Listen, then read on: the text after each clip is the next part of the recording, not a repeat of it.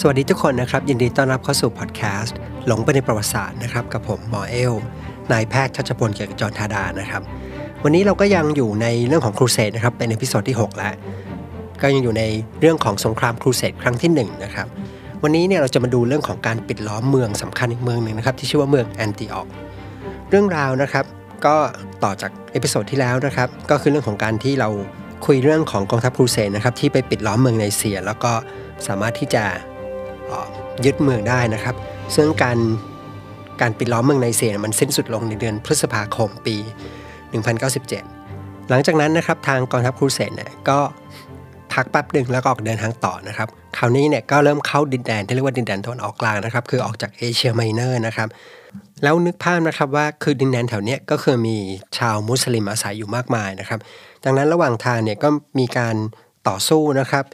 ลักษณะของตีเมืองเล็กตีเมืองน้อยเนี่ยไปตลอดทาง เล่ามาถึงตรงนี้นะครับ ผมเชื่อว่าหลายคนอาจจะนึกสงสัยขึ้นมานะครับ แล้วว่าเอ๊ะแล้วกองทัพของเซลจุกเติร์กเนี่ยหายไปไหนนะครับ เพราะว่ากองทัพเซลจุกเติร์กเนี่ยอย่างที่เราคุยกันมาเนี่ยเป็นกองทัพที่แข็งแกร่งนะครับ มีจำนวนมาก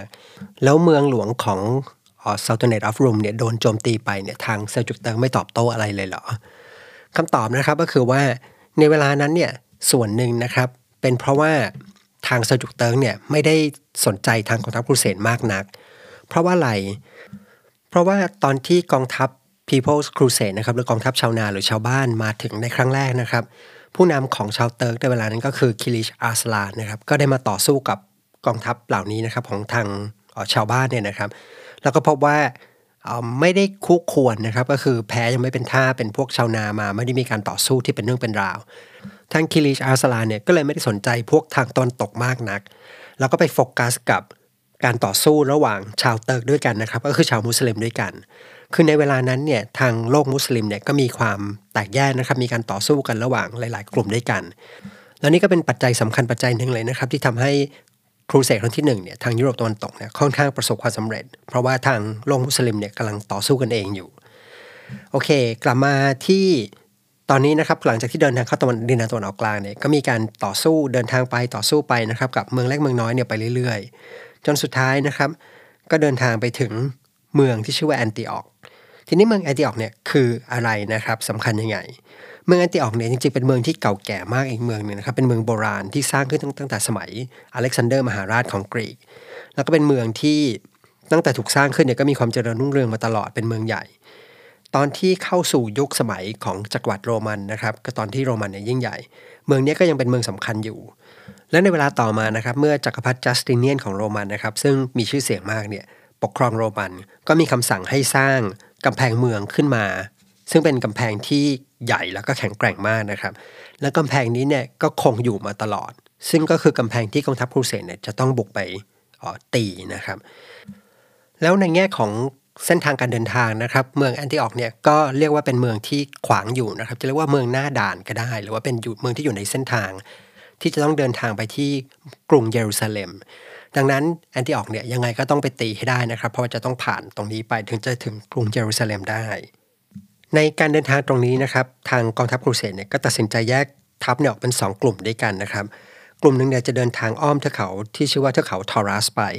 แล้วก็อีกกลุ่มหนึ่งจะเดินผ่านเทือกเขาทอรัสไปเลยนะครับ ซึ่งก็จะต้องมีการ ผชิญหน้ากับชนพื้นเมืองบ้างนะครับ ทีนี้มาโฟกัสที่กลุ่มที่ 2 ก่อน ซึ่งเดินทางผ่านเทือกเขาทอรัสไป กลุ่มนี้เนี่ยจะมีผู้นำอยู่ 2 คนนะครับ หลักๆ ก็คือแทงครีดนะครับ กับบาวินบาวินเดอร์บุยงนะครับที่เราคุยกันไป ทีนี้ทำความจำนิดหนึ่งก็คือใครนะครับแทงครีดเนี่ยก็มาจากทางอิตาลีนะครับก็ที่บอกว่าเป็นเลือดไวกิ้ง แต่ว่ามาจากทางคาบสมุทรอิตาลีนะครับแทงครีดเนี่ยมากับเป็นหลานนะครับของโบมันออฟทาเรนโตนะครับที่เป็นผู้นำของกลุ่มนี้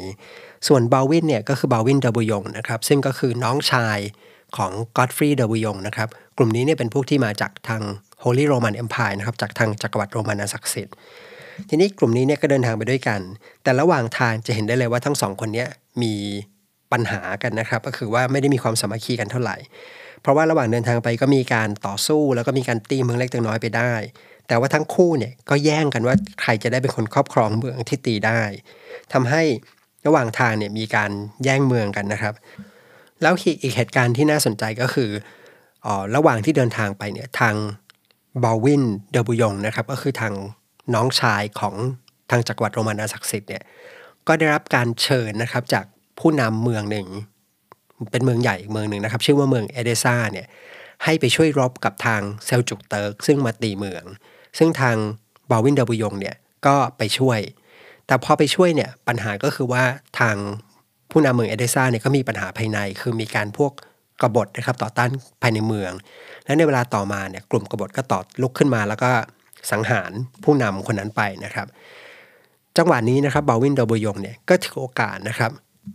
ปราบกบฏแล้วก็ยึดเมืองเอเดซ่าเนี่ยเป็นของตัวเองซะเลย แล้วก็ตั้งเป็นรัฐของทางครูเสดเนี่ยขึ้นมา รัฐนี้นะครับ County of Edessa เนี่ยที่ชื่อว่า County เพราะว่าปกครองด้วยคุณนางตำแหน่งท่านเขานะครับ ก็เลยเรียกว่า County of Edessa เลยถือว่าเป็นเขาเรียกว่าเป็นรัฐครูเสดนะครับหรือว่า Crusader States รัฐแรกนะครับที่ถูกตั้งขึ้น ซึ่งทั้งหมดเนี่ยจะมีอยู่ 4 รัฐด้วยกันนะครับ เรียกว่า Crusader States ทั้ง 4 รัฐเนี่ยมีอะไรบ้างนะครับ ก็จะมี อันนี้ก็เป็นอันแรกนะครับ County of Edessa นะครับเป็นรัฐแรก อันที่2นี่ก็คือเป็น Principality of Antioch ซึ่งเดี๋ยวเราจะได้ดูกันต่อไปนะครับคำว่า Principality เนี่ยก็คือปกครองด้วยผู้นำตำแหน่ง Prince นะครับคือเป็นเจ้าชายก็เรียกว่าเป็น Principality of Antioch เมืองที่3เนี่ยชื่อว่า County of Tripoli นะครับปกครองด้วยท่านเขา แล้วก็เมืองที่4เนี่ยก็คือ Kingdom of Jerusalem นะครับก็คือปกครองด้วย King ก็เป็นกษัตริย์ของกรุงเยรูซาเล็ม Crusader States นะครับยังมีชื่อเรียกอีกชื่อหนึ่งนะครับเผื่อใครไปอ่านเจอหรือว่าได้ยินที่ไหนนะครับ ก็คือคำว่าอุตรเมียนะครับ O U T R E M E R นะครับอุตรเมียเป็นภาษาฝรั่งเศสนะครับ ก็คือความหมายเดียวกันเป็น Crusader States คำนี้นะครับความหมายของมันเนี่ยมันหมายถึงทางฝั่งโน้นนะครับหรือว่าเมืองที่อยู่ทางฝั่งโน้นคำว่าฝั่งโน้นนี่คือฝั่งโน้นของทะเลเมดิเตอร์เรเนียน อันนี้มองในมุมมองของชาวยุโรปนะครับก็คือว่าเป็น รัฐที่อยู่ทางฝั่งนู้นของทะเล ฝั่งนู้นฝั่งโพ้นไกลอะไรประมาณนี้นะครับ โอเค กลับมาที่กองทัพครูเสดนะครับ ก็คือแยกเป็น 2 กลุ่มนะครับ แล้วก็เดินทางไปจะไปเจอกันที่แอนติออก ทางกลุ่มหนึ่งนะครับที่มีแทงครีดกับทางบาวินออฟเดอร์บุยองเนี่ยก็ทะเลาะกันไปนะครับ แล้วทางบาวินเดอร์บุยองเนี่ยก็ยังไปยึดเมืองเอเดซ่าขึ้นมาได้ สุดท้ายนะครับหลังจากเดินทางอยู่ประมาณ 4 เดือนนะครับ กองทัพครูเสด ที่1เนี่ยก็ไปรวมตัวกันนะครับ ที่กำแพงเมืองก็ใกล้ๆกำแพงเมืองแอนติออก ทีนี้เมื่อมาถึงนะครับ ก็พยายามที่จะปิดล้อมเมืองแอนติออกนะครับ แต่ก็พบว่าไม่สามารถทำได้ เพราะอะไรเพราะด้วยความที่เมืองแอนติออกเนี่ยเป็นเมืองที่มีขนาดใหญ่กว่าในเซียมานะครับ ใหญ่กว่าประมาณเกือบ 2 เท่าเลยนะครับทำให้การปิดล้อมเนี่ยมันเป็นไปอย่างยากลำบาก เพราะคนของทัพครูเสดเนี่ยไม่ได้มีมากพอขนาดนั้น นอกเหนือจากนั้นนะครับทางฝั่งของเซลจุเติร์กเนี่ย ก็เริ่มรู้ตัวแล้วนะครับ ก็มีการส่งเหมือนกับกองทัพกองโจรนะครับเล็กๆเนี่ยมาทำลายไร่นาที่อยู่ใกล้เคียงไปหมดทำให้ระหว่างที่ทางกองทัพครูเสดพยายามปิดล้อมเมืองแอนติออกเนี่ยกองทัพครูเสดนะครับเองก็ไม่มีอาหารที่จะกินเหมือนกัน ดังนั้นการปิดล้อมเนี่ยก็เป็นไปอย่างยากเย็นนะครับ คือปิดไม่สำเร็จนะครับ การปิดล้อมเนี่ยก็ลากยาวไปเรื่อยๆนะครับตั้งแต่ตุลาคมพฤศจิกายนนะครับธันวาคม จนกระทั่งขึ้นปีใหม่นะครับขึ้นปี 1098เนี่ยก็ยังไม่เห็นวี่แววว่าจะ สำเร็จได้ยังไงนะครับ เพราะว่าปิดเขาไม่ได้นะครับ ความอดอยากเนี่ยก็รุนแรงขึ้นเรื่อยๆนะครับ โดยเฉพาะในช่วงหน้าหนาวเนี่ยยิ่งอดอยากหนักเลยนะครับ มันก็เลยมีคนถอดใจนะครับแอบนี้ทับไปนะครับโดยตัดสินใจถอยกลับไป ทีนี้จะเห็นว่าแต่เดิมเนี่ยซึ่งมีคนครบทีมอยู่แล้วเนี่ยฟูลทีมเนี่ยก็ยังไม่สามารถปิดล้อมได้สำเร็จ เพราะคนยิ่งน้อยเนี่ยก็ยิ่งมีปัญหา แล้วในช่วงนี้เองนะครับก็มีคนหนึ่งนะครับ ผู้นำคนหนึ่งก็คือโบมอนโบมอนออฟ เทรันโตนะครับ ซึ่งก็คือลุงของแทงครีดนะครับ ก็คือเป็นกลุ่มที่มาจากทางอิตาลีนะครับ เป็นชาวไวกิ้ง ก็มีแผนนะครับ ทีนี้ในประวัติศาสตร์เนี่ยตรงนี้ไม่ชัดเจนนะครับ แต่ว่าทางโบมอนเนี่ยเขาก็เหมือนกับไปคุยกับผู้นำของกองทัพบิซันทีนนะครับ ชื่อว่าทาทิคิออสเนี่ย แล้วก็ไปแอบบอกว่าทาทิคิออสคุณรู้ไหมในกองทัพครูเสดเนี่ยมีคนที่อ๋อไม่ชอบคุณแล้วก็วางแผนจะลอบสังหารคุณอยู่ ทีนี้ทาทิคิออสเนี่ยพอได้ยินแบบนั้นเนี่ยก็ก็ไม่แน่ใจนะครับ เพราะว่ามันก็เป็นไปได้เพราะทางตะวันตกกับตะวันออกจริงๆก็มีเรื่องบาดหมางกันมาตลอด ทางทาทิคิออสเนี่ยก็เลยตัดสินใจถอนทัพนะครับนำกองทัพบิซันทีนเนี่ยถอยกลับไป การปิดล้อมที่ดูไม่มีแววจะสำเร็จเนี่ยก็เลยยิ่งดูแย่ไปใหญ่คำถามคือทำไมโบมอนเนี่ยทำอย่างนั้นนะครับ เดี๋ยวฟังต่อนะครับ แล้วในช่วงเวลานี้เองนะครับก็มีข่าวมานะครับ มีสายเนี่ยมาแจ้งว่ามีกองทัพของทางมุสลิมเนี่ยกำลังยกทัพมา เพื่อจะมาช่วยเมืองแอนติออกจากการถูกปิดล้อมทำให้ทางกองทัพครูเสดเนี่ยยิ่งโดนกดดันเข้าไปหนักนะครับ ทีนี้ทางบงมันเนี่ยก็เลยช่วยโอกาสนี้เนี่ยแล้วก็ไปต่อรองกับผู้นำกองทัพครูเสดอื่น ๆ ว่าเขาเนี่ยจะถอนทัพ ยกเว้นแต่ว่า ถ้าสมมติยึดเมืองแอนติออกได้เนี่ยจะต้องยกเมืองนี้ให้กับเขาคือให้เขาเป็นเป็นผู้ปกครองเมืองนี้ ซึ่งแน่นอนว่าทางกองทัพครูเสดผู้นำกองทัพครูเสดอื่นๆเนี่ยไม่พอใจนะครับ แล้วก็มีความรู้สึกว่าเดือดร้อนอยู่แล้วเลยยังมาช่วยโอกาสเล่นการเมืองอะไรในเวลานี้อีก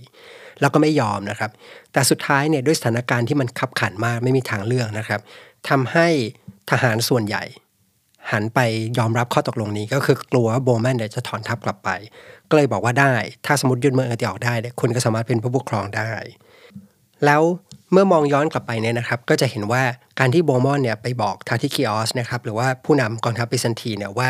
มีคนวางแผนลอบสังหารเนี่ยเป็นไปได้ว่าเขาอาจจะกุเรื่องนี้ขึ้นมาเอง เพื่อที่จะให้กองทัพทางบิซันทีนเนี่ยถอยกลับไป แล้วสร้างแรงกดดันเนี่ยให้กับผู้นำกองทัพคนอื่นๆ แล้วก็ใช้จังหวะเนี้ย เล่นมุกนี้ขึ้นมานะครับ แต่ตัวโบมันเองคนนี้นะครับก็ไม่ใช่ว่าเป็นคนที่มีแต่ความเจ้าเล่ห์นะครับ จริงๆเขาก็เป็นคนที่มีฝีมือ เพราะว่าสุดท้ายเนี่ยเขาก็สามารถที่จะยกกองทัพนะครับ ส่วนหนึ่งเนี่ยไปรับมือกับทางกองทัพมุสลิมได้ ทีนี้กลับมาที่เมืองแอนติออกนะครับคำถามก็คือว่าเขาเนี่ยจะบุกเมืองเขาได้ยังไง จะปิดล้อมได้ยังไง เมื่อไล่กองทัพทางบิซันตินกลับไปแล้ว สิ่งที่เขาทำก็คือว่าเขาแอบไปเจรจานะครับแอบไปติดสินบน กับคนที่ดูแลประตูเมืองอยู่ แล้วก็สัญญาว่าจะให้เงินแล้วก็ให้ตำแหน่ง ถ้าสมมติว่าเขาสามารถเข้าไปยึดเมืองไอนติออกได้ และด้วยการเจรจาต่อรองเนี่ยก็สามารถหาคนที่ทรยศกับเมืองตัวเองได้นะครับ แล้วก็แอบเปิดประตูให้ทางกองทัพของโบมอนเนี่ยเข้าไปในเมืองไอนติออกได้สำเร็จ ทีนี้สิ่งที่เกิดขึ้นก็คือว่าเมื่อกองทัพของโบมอนเนี่ยเข้าไปในแอนติออกสิ่งที่ทำนะครับเข้าไปตอนกลางคืนเนี่ยก็เริ่มฆ่าฟันนะครับในมืดๆเนี่ยก็ฆ่าฟันไม่เลือกเลยนะครับไม่เลือกเลยว่าเป็นชาวคริสต์ชาวยิวชาวมุสลิมเนี่ยฆ่าหมดนะครับฆ่าสังหารเนี่ยจนถึงเช้า จนถึงเช้าเสร็จแล้วเนี่ยก็ยังสังหารต่อไปเรื่อยๆฆ่าคนในเมืองเนี่ยไปเรื่อยๆอยู่ประมาณ 2-3 วัน จนประชาชนในเมืองเนี่ยตายหมดนะครับ ทีนี้หลังจากที่บุกเข้าเมืองแอนติออกได้ไม่กี่วันนะครับ เข้ามา ประมาณวันที่3นะครับ3มิถุนายน ปรากฏว่าอีก 3-4 วันถัดมานะครับ ประมาณวันที่ 6 วันที่ 7 เนี่ยกองทัพใหญ่นะครับที่จะมาช่วยเมืองแอนติออกเนี่ยก็เดินทางมาถึงนะครับนำโดยผู้นำนะครับที่ชื่อว่าเคอร์โบกานะครับ ตรงนี้นะครับมันมีจุดที่น่าสนใจนิดนึงก็คือว่าจริงๆเคอร์โบกาเนี่ยสามารถที่จะเดินทางมาถึงเร็วกว่านี้นะครับ แต่ว่าตอนที่ยกทัพมาเนี่ย ไป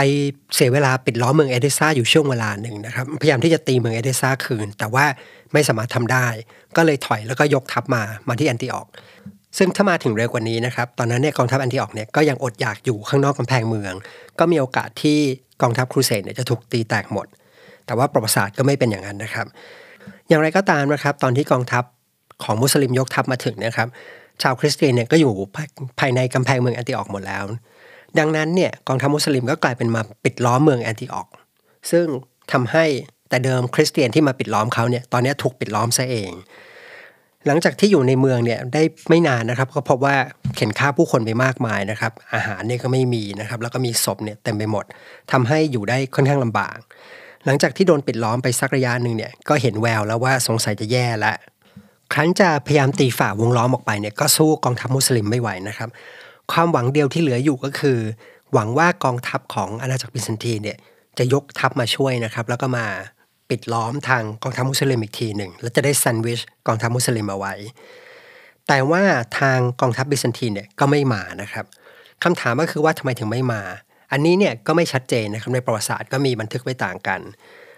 ทางฝั่งตะวันตกเนี่ยก็มองว่าทางบิซันทีนเนี่ยเหมือนกับไม่ยอมมาช่วยนะครับ ส่วนทางบิซันทีนเนี่ยก็บอกว่า ที่ไม่มาช่วยเนี่ยเพราะว่ามันมีเหตุการณ์หนึ่งเกิดขึ้น เหตุการณ์ที่ว่าเนี่ยคืออะไร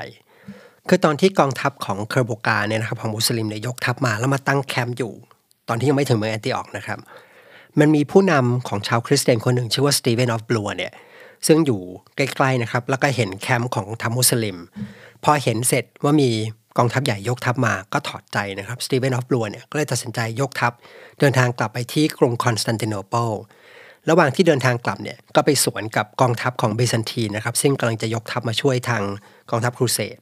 ทางสตีเวนออฟบลัวเนี่ยก็บอกว่า โอ้ยไม่มีหวังแล้วล่ะ ป่านนี้ก็คงโดนตีแตกไปหมดแล้วพอทัพบิซันทีนได้ยินแบบนั้นเนี่ยก็เลยตัดสินใจถอยหลังกลับนะครับ กลับไปตั้งหลักเตรียมรับมือแทนนะครับเผื่อมีกองทัพบุกมาจะได้รับมือป้องกันเมืองไว้ได้ และนั่นด้วยเหตุผลนั้นนะครับ ก็ทำให้กองทัพเบซันตีเนี่ยไม่ได้ยกทัพมาช่วยทางกองทัพครูเสด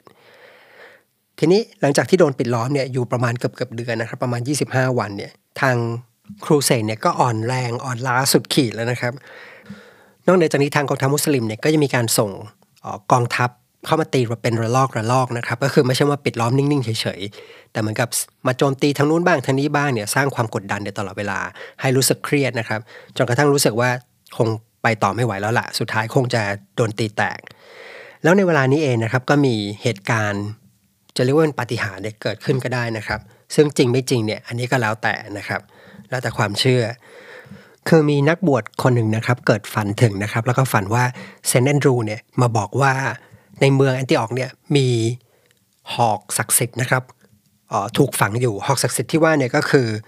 เป็น Holy Lance นะครับหรือว่า Lance of Longinus นะครับซึ่งเป็นหอกที่เชื่อว่าทหารโรมันเนี่ยใช้แทงสีข้างของพระเยซูตอนที่พระองค์เนี่ยถูกตรึงกางเขนอยู่ แล้วเซนแอนดรูเนี่ยก็ยังบอกด้วยว่าตำแหน่งของหอกเนี่ยอยู่ที่ไหนนะครับ ทางนักบวชคนนี้ก็เลยชวนทหารเนี่ยไปขุดกัน แล้วก็สุดท้ายเนี่ยก็ไปพบเหมือนกับเป็นเศษเหล็กอันหนึ่งนะครับ เป็นเศษของปลายของเป็นโลหะปลายแหลม แล้วก็บอกนี่ไงปลายของหอกศักดิ์สิทธิ์นะที่ว่าเนี่ยนะครับ ทีนี้ต้องบอกว่าไม่ใช่ทุกคนในกองทัพครูเสดที่เชื่อนะครับ เพราะว่าในเวลานั้นเนี่ยก็มีหอกที่ถูก ที่เชื่อกันว่าเป็นหอกศักดิ์สิทธิ์อยู่ที่กรุงคอนสแตนติโนเปิลอยู่ทำให้มีหลายคนเนี่ยก็มีมีความรู้สึกว่าเอ้ยอาจจะไม่ใช่ก็ได้ แต่อย่างไรก็ตามนะครับ การค้นพบอันนี้สิ่งหนึ่งที่ที่เกิดขึ้นแน่นอนก็คือว่าสร้างความฮึกเหิมให้กับชาวคริสเนี่ยเป็นจำนวนมาก เพราะมองว่านี่เป็นสัญญาณนะครับจากพระผู้เป็นเจ้า ว่าพระผู้เป็นเจ้าเนี่ยสนับสนุนอยู่นะครับ โดยเฉพาะเรมอนออฟตูลูสนะครับเรมอนออฟตูลูสนี่ก็คืออัศวิน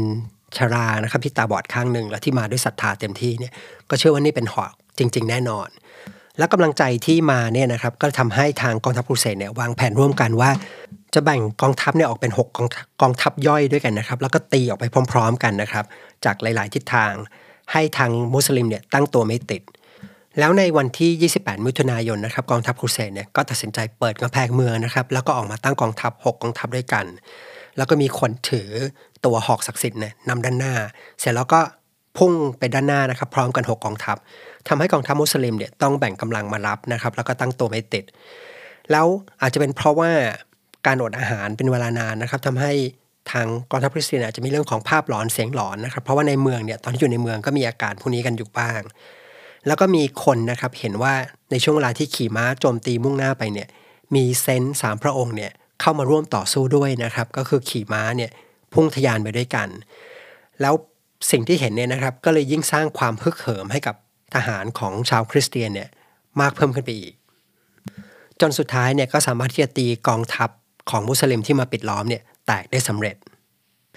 แต่จริง ๆ ความสำเร็จของกองทัพคริสเตียนยังมีอีกปัจจัยที่สำคัญนะครับ ก็คือว่า ด้วยความที่กองทัพมุสลิมในเวลานั้นที่มาปิดล้อมเนี่ยไม่ได้มีความเป็นหนึ่งสัทีเดียวนะครับ เป็นกองทัพที่เป็นการรวมกันของชาวมุสลิมที่แต่เดิมเนี่ยไม่ไม่ถูกกันนะครับ เคยทำสงครามกันมาก่อนด้วย ดังนั้นพอสถานการณ์เนี่ยเริ่มไม่ดี ความเป็นหนึ่งเดียวของกองทัพมุสลิมเนี่ยมันก็เลยหายไปอย่างรวดเร็วนะครับ เพราะว่านึกภาพนะครับก็คือแต่เดิมเหมือนกับศัตรูเนี่ยเข้ามารวมเป็นกองทัพด้วยกัน ตอนที่กำลังพ่ายแพ้เนี่ยก็เริ่มคิดแล้วว่าฉันจะอยู่ ต่อไปเพื่ออะไรนะครับ ไม่อยากจะช่วยศัตรูเท่าไหร่ก็เลยถอยไปทำให้กองทัพของทางฝั่งมุสลิมเนี่ยแตกสลายลงอย่างรวดเร็ว หลังจากที่เมืองแอนติออกแตกนะครับ ทางคริสเตียนเนี่ยก็มาเถียงกันต่อนะครับ ว่าใครจะได้ครอบครองเมืองแอนติออกนะครับซึ่งแต่เดิมเนี่ยอย่างที่บอกก็คือโบมอนเนี่ยก็วางแผนเอาไว้ว่าให้ทุกคนเนี่ยสัญญาว่าจะต้องยกเมืองให้กับเขา แต่เอาเข้าจริงๆเนี่ยเรมอนเนี่ยเรมอนออฟตูลูสเนี่ยก็ไม่ยอมนะครับก็มีการถกเถียงแย่งชิงกันต่อ แต่สุดท้ายนะครับเรมอนเนี่ยก็ยอมถอยนะครับ เพราะว่าไม่อยากให้กองทัพครูเสดแตกเป็นเสี่ยงๆนะครับ แล้วยังต้องมีเป้าหมายต้องไปกรุงเยรูซาเล็มต่อ ก็เลยยอมให้ทางโบมอนเนี่ยครอบครองทางเมืองแอนติออกไป ทีนี้คำถามก็คือว่าโบมอนเนี่ยสาบานไว้ว่าจะต้องคืนเมืองให้กับทางคอนสแตนติโนเปิลทางบิซันตีนถูกไหมครับ อย่างที่คุยไปตอนแรก แต่โบมอนเนี่ยก็อ้างว่า อ้าว ก็บิซันทีนไม่เห็นยกทัพมาช่วยเลยถือว่าทอดทิ้งกองทัพครูเสดแล้วเนี่ยจะมาอ้างสิทธิ์ได้ยังไง ก็เลยยึดเมืองแอนติออกเนี่ยเป็นของตัวเองไป และนั่นก็คือจุดสิ้นสุดนะครับของการปิดล้อมและก็ตีเมืองแอนติออกนะครับของสงครามครูเสดครั้งที่ 1สำหรับวันนี้เนื้อหาก็คงเบรกไว้ตรงนี้นะครับ แล้วเรามาเจอกันใหม่ในพิโซดหน้า แล้วก็เช่นเคยนะครับ ก่อนที่จะจากกันไป ถ้าชอบเรื่องราวที่เราให้ฟังนะครับ อยากสนับสนุนช่องทางสนับสนุนพอดแคสต์นี้นะครับ ผมก็ฝากกดไลค์กดแชร์นะครับ แนะนำให้คนได้รู้จักต่อนะครับ นอกเหนือจากนี้ก็อาจจะฝากไปกด subscribe นะครับใน YouTube ชื่อเดียวกันนะครับ ก็คือหลงไปในประวัติศาสตร์ แล้วนอกเหนือจากหลงไปในประวัติศาสตร์เนี่ยผมก็ยังมีพอดแคสต์มี YouTube นะครับมีเพจนะครับใน Facebook แล้วก็ Blockdit อีกช่องทางหนึ่งก็คือเรื่องเล่าจากร่างกายนะครับ ก็ถ้าใครสนใจเรื่องของการแพทย์นะครับ ซึ่งเราวันหน้าจะเล่าเรื่องพวกประวัติศาสตร์วิทยาศาสตร์ประวัติศาสตร์การแพทย์ให้ฟังด้วย ก็สามารถไปติดตามได้ครับสำหรับ episode หน้านะครับก็น่าจะเป็นตอนปิดท้ายนะครับของสงครามครูเสดครั้งที่ 1 ได้นะครับ ก็เราจะไปดูการปิดล้อมแล้วก็การยึดเมืองกรุงเยรูซาเล็มกันของทางกองทัพครูเสกสวัสดีครับ